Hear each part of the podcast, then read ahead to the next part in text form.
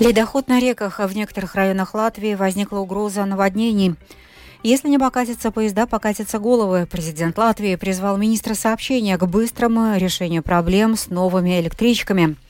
Латвия на один год продлила действующие ограничения на въезд на свою территорию граждан России.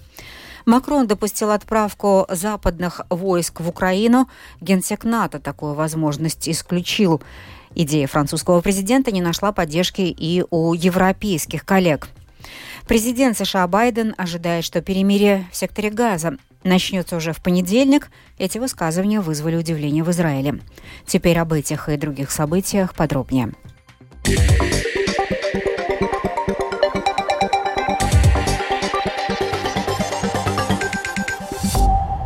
В понедельник на Даугаве выше по течению от города Екопилс начался ледоход, что привело к образованию затора моста через реку. Об этом сообщили в муниципалитете Екопилского края. Ночью уровень воды достиг пять метров девяносто три сантиметров, и уже сегодня утром после семи часов ледовый затор начал двигаться. В результате куски льда перевалили через защитную дамбу и вывалились на проезжую часть улицы Плявни. Городские службы оперативно освободили дорогу от ледяных глыб. Сейчас затор у Плявни сдвинулся. Уровень воды в Даугаве возле Екопилса может понизиться, сообщил инженер гражданской обороны Илмарс Лукс. Также и в Даугавпилсе уровень воды в Даугаве достиг пять метров восемьдесят пять сантиметров над нулевой отметкой и приблизился к желтому уровню. При подъеме воды еще на пятнадцать сантиметров будет объявлено предупреждение об опасности наводнения, сообщили в местном самоуправлении. Добавлю, в связи с повышением уровня воды в реках и в центральных и восточных районах Латвии действует желтое предупреждение. Это означает, что погодные условия потенциально опасны. Кабинет министров Латвии поддержал предложение Министерства внутренних дел о продлении срока действия ограничений на въезд россиян на территорию Латвии, учитывая то, что война России против Украины продолжается. Действие ограничений на туристические поездки, введенные с сентября две тысячи двадцать второго года, продлили до четвёртого марта две тысячи двадцать пятого года. Под гражданской инициативой о разделении Марупского и Бабитского краев собрано более трех тысяч подписей. По подсчетам авторов, подписи оставили практически все активные жители территории. Для сравнения, на последних муниципальных выборах там проголосовало примерно такое же число людей. Вопрос сегодня обсуждала ответственная подкомиссия Сейма. О сути проблемы и о том, есть ли шанс, что парламент прислушается к мнению жителей, в сюжете Михаила Никулкина. Автор гражданской инициативы об отделении Марупского края от Бабитского Даци Крастыня указывает, что жизнь жителей Бабите после объединения краев ухудшилась. Выросли административные расходы на одного жителя, снизилось софинансирование на услуги в учебных заведениях, тарифы на вывоз мусора в Бабите также выше, чем в Марупе. Отличаются и стипендии школьников в учебных заведениях в Марупской и Бабитской властях. Кроме того, возможности по приему учеников в единственной школе в Бабите давно исчерпаны, а строительство новых учебных заведений не планируется, говорит Крастыня.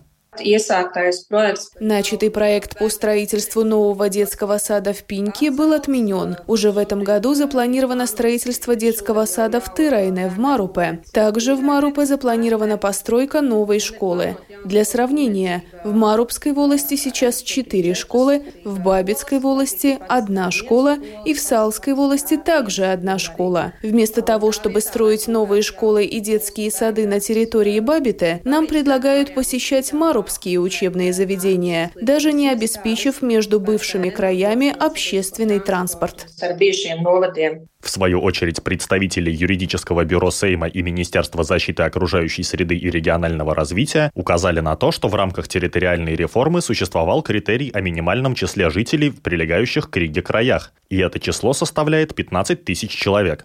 Хотя Бабитская волость с двенадцатью тысячами жителей и не отвечает этому критерию, население территории продолжает расти, и есть повод думать, что фактическое число жителей Бабита достигает необходимого уровня. Подробнее рассказывает председатель Марупской краевой думы Андрей Энце.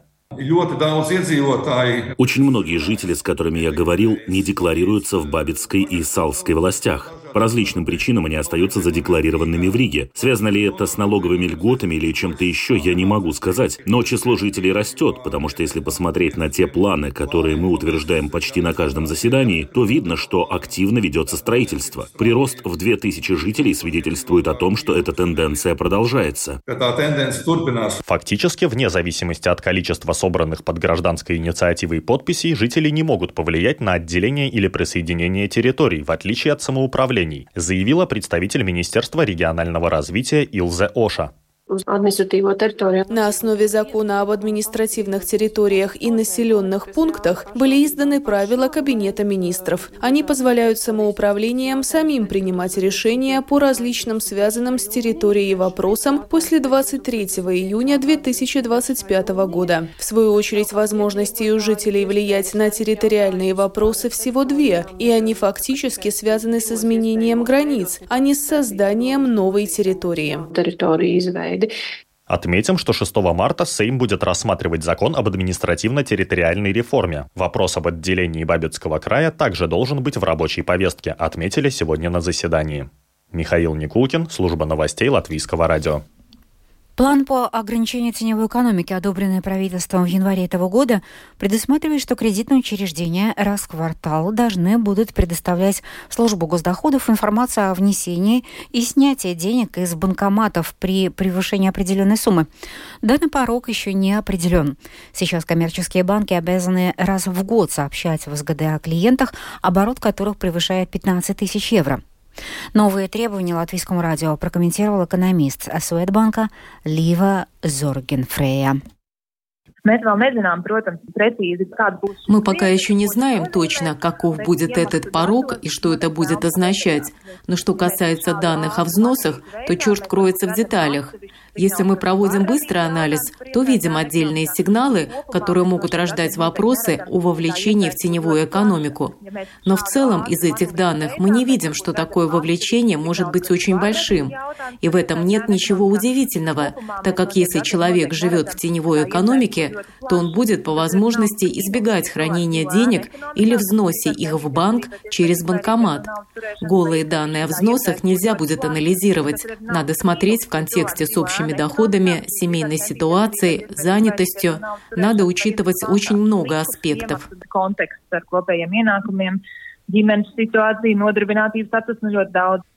Помимо борьбы с теневой экономикой, для введения упомянутой меры есть также объективные причины, касающиеся оборота наличных денег, считает член правления Ассоциации финансовой отрасли Янис Образовскис.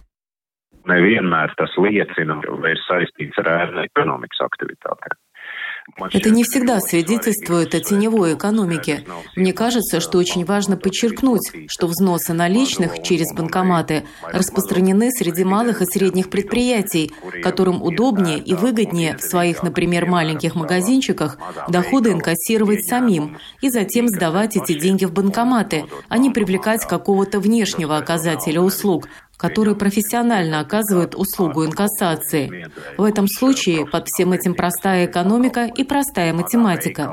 Надо работать с теми случаями, где есть какая-то злонамеренность, чтобы не было так, что мы по периметру пересчитаем всех, у кого есть легитимные и чисто экономические соображения, почему они делают взносы наличных в банкоматах.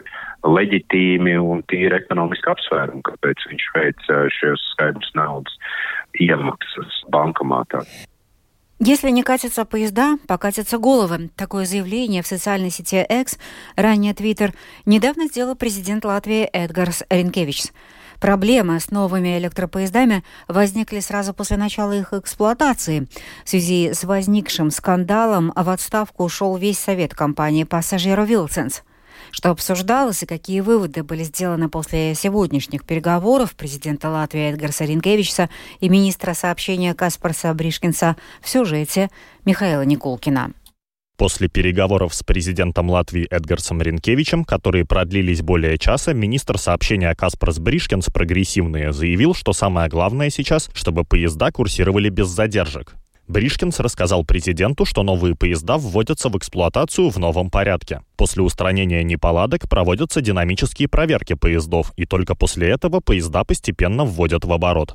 В компании «Пассажиеру вилциенс» рассказали, что «Шкода-вагонка» после устранения неисправностей возвратила все поставленные Латвии к этому моменту поезда. Всего это семнадцать составов, для перевозки пассажиров доступны двенадцать из них. Однако реально курсирует меньшее число поездов, его в компании пообещали уточнить позже. В любом случае, это означает, что перевозить пассажиров могут семьдесят процентов новых составов. Напомним, что к девятому марта «Шкода» обязалась обеспечить готовность девяносто пять процентов поездов. Послушаем, что об этом говорит министр сообщения Каспарс Бришкинс, прогрессивные. Сейчас мы получили от нового совета «Пассажиеру вилциенс» график ведения новых поездов. Определенно, риски в отношении критерия о девяносто пять процентов надежности сохраняются. Здесь предприятие должно продолжать работу со «Шкодой». Но еще раз главное, что необходимо обеспечить, так как это делалось последние недели, это непрерывная надежная услуга. В свою очередь, говоря о том, останется ли на своих должностях правление компании «Пассажиеру», Пассажиру вилциенс министр сообщения заявил следующее.